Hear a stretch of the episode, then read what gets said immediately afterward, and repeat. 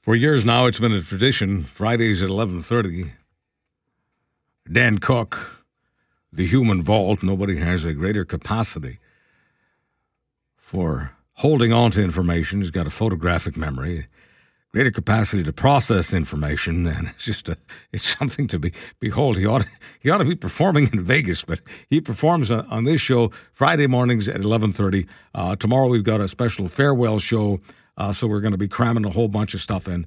Uh, we love to have some time with Dan when we have the, the chance to have him on. So we're doing the Friday Human Vault thing on uh, Thursday, and uh, we'll we'll talk about our our farewells to 680 CJOB uh, later on in this half hour. I do want to start out with the debates. Uh, we've got uh, two debates tonight. Naturally, we've got the Canadian leaders debate that most Canadian media is focusing on.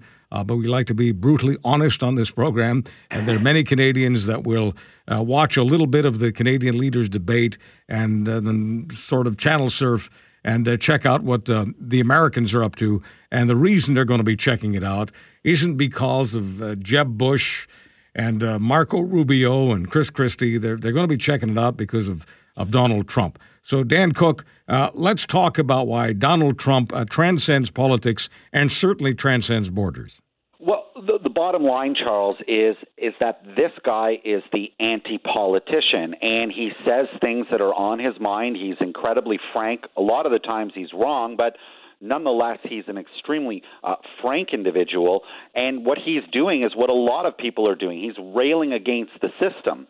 The big thing is is that it's one thing to rail, and anyone can host a talk show and complain and about this and that and find fault with everything. But what's more difficult than complaining is actually finding solutions and fleshing out those solutions and explaining, you know, other than I'm going to make Mexico build a wall, you know, really getting into things in terms of vision. So, yeah, you can say we're getting ripped off, and yeah, you can say ISIS is bombing the crap out of this and that and whatnot, but you have to have solutions. And I think that's what I'll be looking for him from tonight. Obviously, a lot of people want to see the statesman. What I'm interested in seeing is some substance. All right, so you're you're a math guy.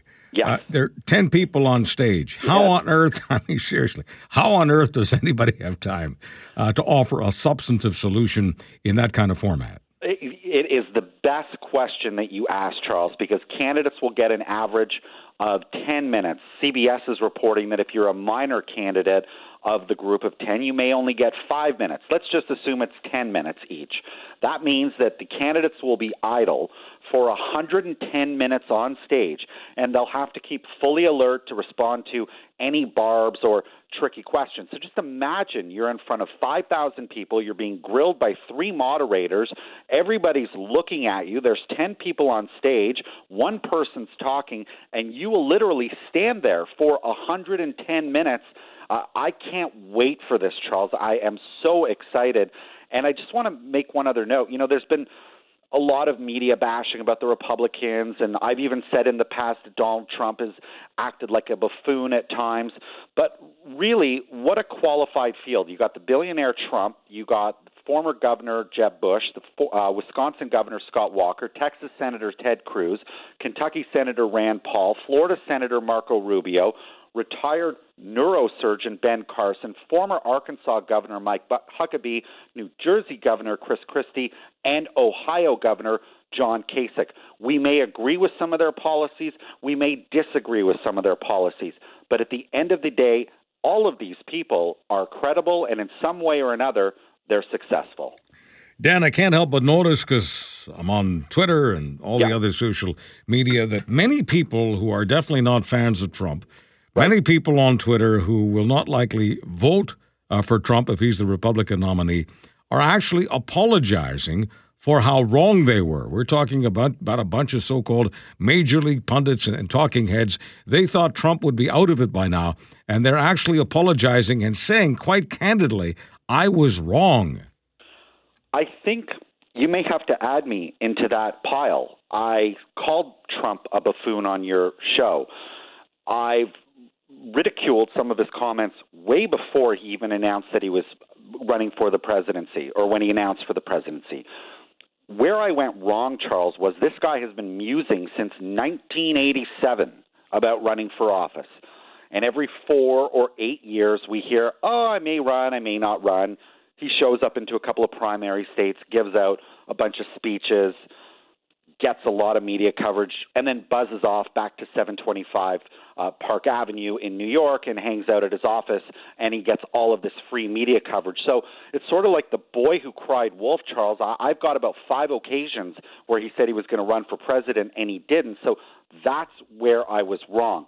Where I disagree with you, and you grilled me on this last week, you know, look, he's number one, and people are now treating him seriously, and they are thinking about the possibility of a Republican GOP presidential nominee, Donald Trump. Where you gave me the hard time last week, and you were absolutely correct, Charles. You said, Well, what about Iowa? What about New Hampshire? You went through all of the states, and you said, Isn't he going to win? And I kept saying, Yes, yes, yes. And we got off the phone, and I thought to myself, Where am I going wrong with this? Charles is giving me a lot of logic. I'm agreeing with his logic. And the only thing that I can tell you, Charles, is this in my gut, and generally I'm right, I'm right more times than wrong. My gut tells me in 2016 it will not be presidential or President Donald J. Trump. Having said that, I perhaps it's a possibility he could be the Republican nominee. I think that I look at these things in a very unsophisticated way. And maybe that's why I end up being right and you end up being wrong yeah. about the potential because because I, I, I honestly don't care what, what other people say. I've got my own mind and I've got my own lights and the others, the uh, uh, conventional wisdom people, have been wrong about so many things over the years. So my unsophisticated way of, of, of doing this is I honestly see most of the contenders as stiffs. I, I, see most of them as losers. I, I, realize that some have been governors of states and some have been, but I'm talking about you know when when I when I take a look at uh, great uh, presidents, great uh, presidential profiles in my own lifetime, as far as the U.S. is concerned, I mean it's it's really simple. It's Bill Clinton mm-hmm. and it's Ronald Reagan and it's Richard Nixon and yep. it's John F. Kennedy. Those are the ones that in my lifetime leap off the page. And I don't see any of those other people there as being uh, of that rank, of that ilk, where I do see Donald Trump. And I'm not suggesting that I'm looking forward to personally voting for him and that if I was sure. an American, I, this sure. has got nothing to do with my vote. This has got to do with my feel, my, my GPS, as it were. And I see Donald Trump in many ways as the quintessential American. I see America as a country that needs inspiration. And yes, I do see Celebrity Apprentice all those years, all those episodes, all those bites as filled with moments where Donald Trump communicated with millions of people and did inspire many people to better themselves. Now, people can talk about the gimmicks, they can talk about the marketing. There is substance to the person because if there wasn't substance to the person, he wouldn't be able to inspire that many people. So, if people are looking for inspiration among the Republican ranks, I think they are looking uh, for Donald Trump. And when it comes to the presidency, I'm still not positive that Hillary will be his opponent. But nevertheless, I'm just going uh, as far as the Republicans in New Hampshire, uh, in Iowa, yeah. in South Carolina. Those are the first three. I can't imagine any of those dwarfs beating the giant, the guy who's got his name on all those buildings, Donald Trump. Charles, what will beat Donald Trump is Donald Trump. The only way that you're going to be wrong in anything that you just said is if he implodes, if he does something so ridiculous. But you know, what could that be? He called John McCain not a war hero. He made the ridiculous comments about immigrants. I'm not going to go through the whole litany of complaints. So, what would he have to do to implode? Would he have to set off a nuclear bomb? I mean, that's the thing. The other angle to this, Charles, is that I do not have a horse in this race. But I'm being completely frank with you here. I'm kind of embarrassed because I'm sort of rooting for him, and I, I, I need to go to the shrink maybe because on the one hand, he stands for a lot of things that I don't stand for. I'm not mean to people, and I don't say inflammatory things unless there's a basis for saying inflammatory things. Now, of course, I joked last week that a President Trump would be the greatest thing for me. So part of it is a little Schadenfreude in the sense that I'm, you know, boy, wouldn't it be great if he was president? But on a more serious note, Charles, I like that he's railing against the political class. I like that here's a guy that's going out and just saying, warts and all, Here's what I think. And what I admire about the frankness, even though it's a little crusty and rusty around the corners, what I admire about the frankness, Charles, is it's 100% real. And tonight, we'll talk about the Canadian debate in a second. But all of these guys, Harper and Mulcair and Trudeau, and the other nine candidates that I mentioned that'll be on the stage tonight with Trump, they all have pollsters and they all have these little focus groups and they all tell them what to say.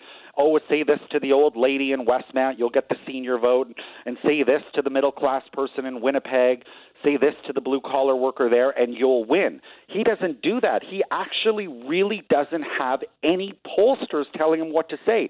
He wakes up and he decides what he's going to say. It may be a bit reckless, it may be a bit on the edge, but it is very exciting. So it's the Canadian debate tonight, and then Dan and I will try to figure out a way to say so long uh, to this segment on 680 CJOB. This is our, our last Human Vault segment, and our, our farewell show on CJOB is tomorrow between 9 and noon right here. So, Dan Cook, it's uh, Harper versus Mulcair yeah. versus Trudeau. What's the human vault looking for?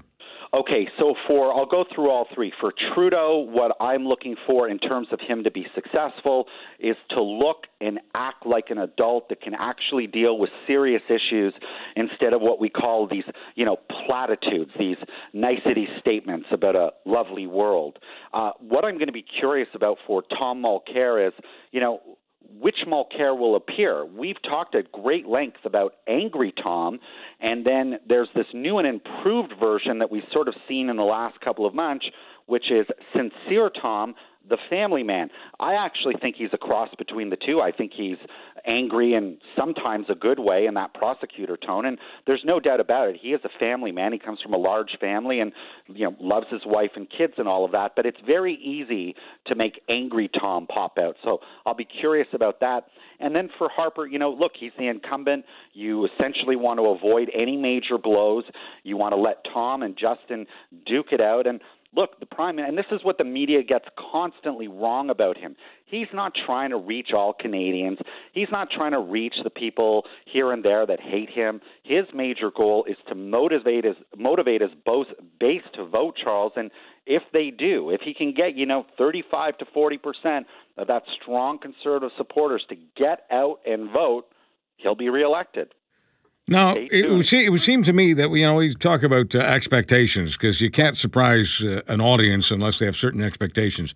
Nobody expects Harper to fall on his face. He's just not that kind of guy. No, he's not. And look, he's not a great debater, but he's not a bad debater. And you know, whether you agree or disagree with you know your listeners, if they agree like Harper or they dislike Harper, whatever the case may be, I can say two things about him.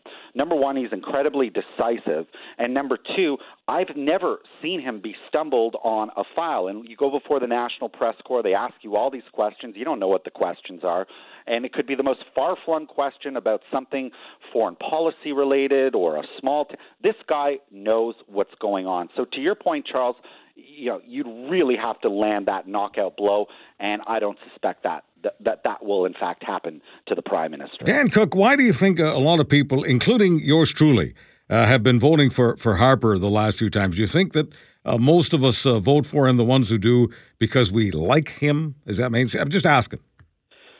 I think, Charles, it comes down to the best of the worst.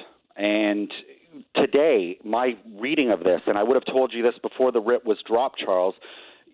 People, and this look, Harper, ten years. He has he just presided over his tenth Canada Day on Parliament Hill. So right there, you're near the max before people uh, certainly want to kick you out, Charles. Uh, I, I'm just fascinated that he's actually even running, and I and I know this is going to sound crazy, and you might think that this is the craziest thing that I've ever said on your show, but here goes. I strongly believe that he was ready to go. His number one goal is to always to destroy the Liberal Party of Canada. And they'll tell you that off the record. And I think that it was just too tantalizing to go without knocking off a Trudeau and be able to put that on his CV. If he was smart, I'm not saying he's going to lose, Charles, but man, he's not a wealthy guy. Cash out, go and sit on the boards, go make your millions of dollars, enjoy your life. This is a very risky proposition. So I think that many of us have uh, voted for Harper for the same reason uh, we vote for other people. It's because it's because he's he, it's because of who he isn't. You know, I, he his his name wasn't Michael Ignatieff, right? And uh, that's why I voted for, for Harper. Now, I come from a part of the world where you vote for the Conservatives or the Liberals, with all due respect to, to the NDPers, the, the, the, the, part of the world I come from, uh, the two contenders, the Liberals and the Tories. So, so the point is that there, there, was just no way I was going to vote for Stéphane Dion. There was no way I was going to vote for Michael Ignatieff. And I, I, I can't see myself. I mean, I, I, you know, who knows? Something may change in, in Vancouver. You know, I may drink a different kind of wine.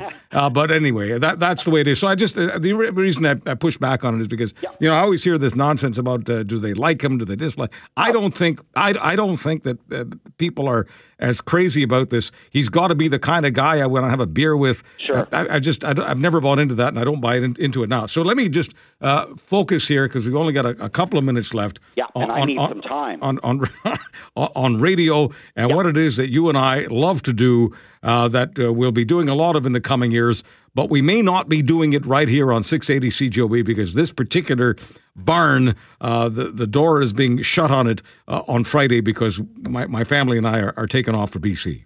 Okay, so I'll need about 60 seconds here, and I'm going to start on January 23rd, 2006. That's the first day we met. It was election day. You were on TV, and poof, the TV went into split screen mode, and a moron with an agenda appeared, and he said that supporters of the Conservative Party would vote for Hitler. At the time I was working for the Globe, I pounced on it. My 99 year old grandfather turns 100 this November. He's a survivor. He supports the Conservative Party. He does not vote for Hitler. You saw the piece I wrote. You invited me on your show, and together we exposed the moron. Fast forward to today, it's 2015. I've been on your show for just under 500 weeks. And I always, Charles, thought that I'd get fired before you retired. But here we are. The easiest and obvious thing to say is that you've made me a better broadcaster, and you uh, 100% have. But the real story is you've actually made me a much better person. And what I want, really want your listeners to know is to you. The real client was and will always be your listeners, and that's exactly the way it should be. So, my friend, I'll see you out west in the fall. Enjoy. Congrats, Mazel Tov. You have earned it.